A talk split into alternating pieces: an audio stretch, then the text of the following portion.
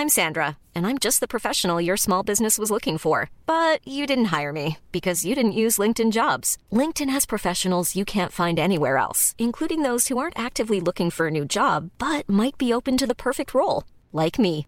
In a given month, over 70% of LinkedIn users don't visit other leading job sites. So if you're not looking on LinkedIn, you'll miss out on great candidates like Sandra. Start hiring professionals like a professional. Post your free job on linkedin.com/people today. Qu'est-ce que j'ai dit à, Elon Musk? Vous voulez venir en Europe? On va avoir des règles et les voilà. Il faut que nous ayons un cloud souverain. La tactique TikTok, opacité, addiction et ombre chinoise. Est-ce qu'on est en train de vivre une révolution? Moi, ce que je dis, c'est que la révolution a déjà eu. L'IA est déjà là, elle est déjà omniprésente absolument partout, et le monde ne s'est pas effondré. Signaux faibles, le podcast de siècle digital qui décode l'actualité du numérique.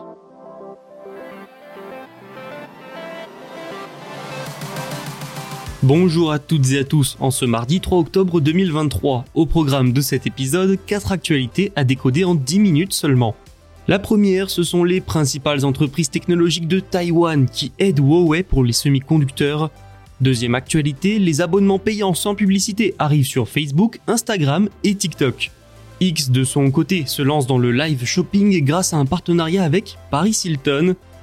Pour terminer, Tesla voit ses ventes baisser et son concurrent BYD le rattraper. Pas mal de réseaux sociaux dans les actualités du jour, mais on commence d'abord par l'aide taïwanaise à Huawei. Selon Bloomberg, plusieurs entreprises technologiques taïwanaises aident le chinois Huawei dans la construction d'un réseau d'usines de puces dans le sud de la Chine. C'est très étonnant, inhabituel et ça va sans aucun doute accentuer les tensions dans la région. Selon une enquête de Bloomberg, sur un chantier de Huawei à Shenzhen fin août, certains employés portaient des gilets de sécurité aux couleurs et aux logos de leurs employeurs. Et certains venaient d'une unité de la société taïwanaise de puces électroniques Topco Scientific, d'autres étaient issus d'une filiale de LK Engineering. Sur un autre chantier de Huawei, le média serait parvenu à identifier des travailleurs de United Integrated Services.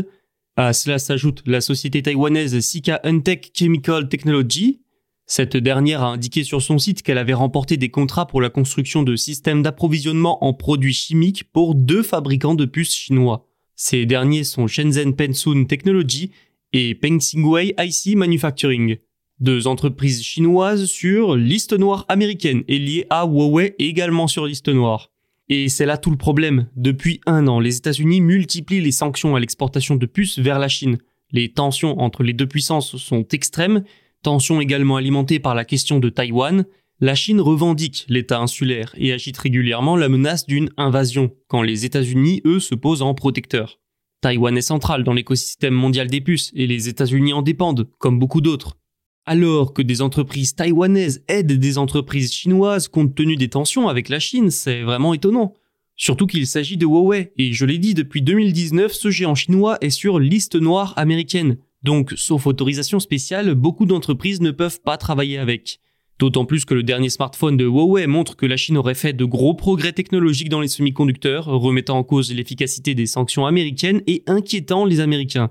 L'aide de sociétés de Taïwan à Huawei sera perçue comme allant à l'encontre des sanctions, bref, ces informations vont très probablement agacer les Américains, et pas qu'un peu. Ça pourrait nuire aux relations américano-taïwanaises. Ensuite, en janvier se tiendront les élections présidentielles sur l'île. Au centre des débats se trouvera probablement la question des relations avec la Chine, et l'aide taïwanaise aux Chinois risque de les enflammer. Ce que nous pouvons également retenir de cette enquête, c'est que Huawei est en train de mettre en place tout un réseau de fabricants de puces, puces chinoises qui pourraient être utilisées à des fins militaires, comme dans des missiles par exemple. C'est donc encore plus étonnant tout ça quand on sait que Taïwan, eh bien, je le répète, est sous la menace militaire chinoise. Précisons tout de même que pour le moment, nous ignorons si les entreprises taïwanaises violent réellement les sanctions américaines ou non. Les États-Unis le diront fort probablement bientôt.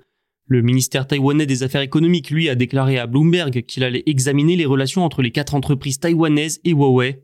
Vous l'entendez, beaucoup d'éléments entrent en jeu derrière cette seule question de l'aide taïwanaise à Huawei. TikTok, Instagram et Facebook misent sur les abonnements sans publicité. Comme l'a remarqué Android Authority, le code de l'application TikTok indique que le réseau social pourrait tester un abonnement sans publicité. La plateforme a confirmé aux médias TechCrunch le test de cet abonnement sur le marché anglophone uniquement et hors États-Unis. L'abonnement permettrait pour le moment de n'empêcher que les pubs diffusées par TikTok, donc les campagnes ponctuelles de marketing d'influence ne seraient pas concernées. TikTok dépend du monde de la publicité en termes de revenus. Le live commerce se développe sur la plateforme, surtout en Asie, et lui permet de se diversifier. Des abonnements seraient toutefois un moyen de plus pour réduire la dépendance à la publicité. Et vous savez quels autres réseaux sociaux sont dépendants de la publicité? Facebook et Instagram de Meta. C'était pressenti, c'est confirmé par le Wall Street Journal, Meta se penche également sur un abonnement mensuel payant pour avoir accès à ses réseaux sociaux sans publicité. Ce serait là aussi une source de revenus supplémentaires permettant de réduire un peu la dépendance à la publicité, mais pour Facebook et Instagram, les choses sont un peu différentes. Le plan de Meta, ce serait de rendre obligatoire cet abonnement pour les utilisateurs européens. S'ils ne veulent pas payer, ils seront obligés d'accepter des publicités ciblées. L'abonnement coûterait donc 10 euros par mois pour un compte sur ordinateur et 6 euros de plus pour chaque compte lié. Sur mobile, le prix passerait à 13 euros, alors pourquoi Meta adopterait une telle politique? À cause ou grâce, c'est selon, de la réglementation européenne. Le RGPD, puis maintenant le Digital Markets Act et le Digital Services Act changent les règles dans la gestion des données personnelles. Par exemple, la publicité ciblée est maintenant interdite sur certains internautes et le consentement est obligatoire pour les autres. De quoi embêter les réseaux sociaux dont les revenus reposent sur la publicité ciblée notamment. Dire soit vous payez et vous n'avez pas de pub, soit vous acceptez d'être soumis à de la publicité ciblée, c'est une manière pour Meta de s'adapter ou de contourner, là encore, c'est selon ses réglementations. Alors il y a encore du temps avant qu'on ne puisse choisir entre payer ou non. Les autorités européennes devront d'abord donner leur avis, elles trouveront peut-être le prix trop élevé. Reste que pour Meta, c'est un revirement majeur. Pendant des années, Mark Zuckerberg a insisté sur la gratuité de ces plateformes. Tous les réseaux sociaux reposent aujourd'hui sur ce principe de gratuité. Snap et X ont déjà un abonnement payant. X pourrait devenir totalement payant même. TikTok, Instagram et Facebook s'y mettent aussi. On dirait bien qu'une nouvelle ère s'ouvre pour les réseaux sociaux. En parlant de X, justement, l'ancien Twitter, Elon Musk mise dorénavant sur les jeux vidéo et le shopping pour garder le navire à flot. C'est aussi une étape de plus dans la transformation du réseau social en une super app, c'est-à-dire une application proposant tout un tas de services différents. La société expérimente donc des fonctionnalités de streaming de jeux vidéo actuellement accessibles aux abonnés X Premium. À quel point X mise sur le streaming de jeux vidéo Mystère. Ce service n'en est qu'au début et n'a pas la plupart des fonctionnalités qu'on trouve déjà sur d'autres plateformes comme Twitch. C'est aussi un moyen pour X d'attirer les créateurs de contenu et leurs followers. Et ce n'est pas la seule nouveauté. La société a également annoncé l'expérimentation de fonctionnalités de live shopping. Pour ce faire, le réseau social a décidé de miser sur un partenariat avec Paris Hilton.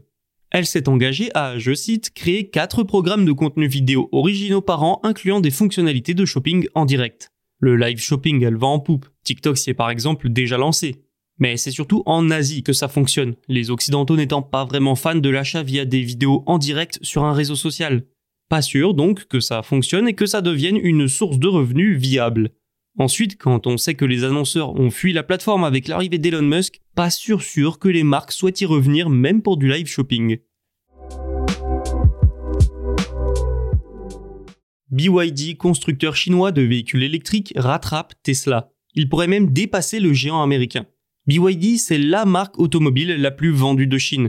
Elle a vendu 431 603 véhicules électriques au cours du dernier trimestre, une hausse de 23% par rapport au deuxième trimestre, Tesla, de son côté, a subi un arrêt d'usine brutal entraînant une baisse des livraisons. Le constructeur a ainsi expédié 435 059 voitures dans le monde au cours du trimestre. Donc, entre BYD et Tesla, l'écart est de 3456 petits véhicules. Avantage Tesla, mais pour combien de temps? BYD a historiquement misé sur des voitures abordables. Avec le lancement de nouvelles marques, le constructeur est dorénavant aussi implanté dans le haut de gamme et le moyen de gamme. Ensuite, BYD bénéficie d'une chaîne de production interne en grande partie. La société fabrique ses propres batteries et ses propres semi-conducteurs. Bon, au dernier trimestre, les exportations ne représentaient que 9% de ses ventes. Mais c'est déjà 4% de plus en 3 mois. Déjà numéro 1 en Chine, l'étranger représente le nouvel axe de développement de la marque. Conquérir des marchés occidentaux lui assurerait la place de leader mondial devant Tesla. L'implantation sur le sol européen pourrait toutefois être un peu plus compliquée à l'avenir pour BYD, L'Union européenne a en effet lancé une enquête sur les subventions chinoises aux véhicules électriques qui désavantageraient les constructeurs automobiles européens. C'est déjà la fin de cet épisode. Tous les podcasts de Siècle Digital sont disponibles sur siècledigital.fr et les plateformes de streaming. À demain pour de nouveaux signaux faibles. Mom deserves the best, and there's no better place to shop for Mother's Day than Whole Foods Market. They're your destination for unbeatable savings, from premium gifts to show-stopping flowers and irresistible desserts. Start by saving 33% with Prime on all body care and candles. Then get a 15-stem bunch of tulips for just $9.99 each with Prime. Round out Mom's menu with festive rosé, irresistible berry chantilly cake, and more special treats. Come celebrate Mother's Day at Whole Foods Market.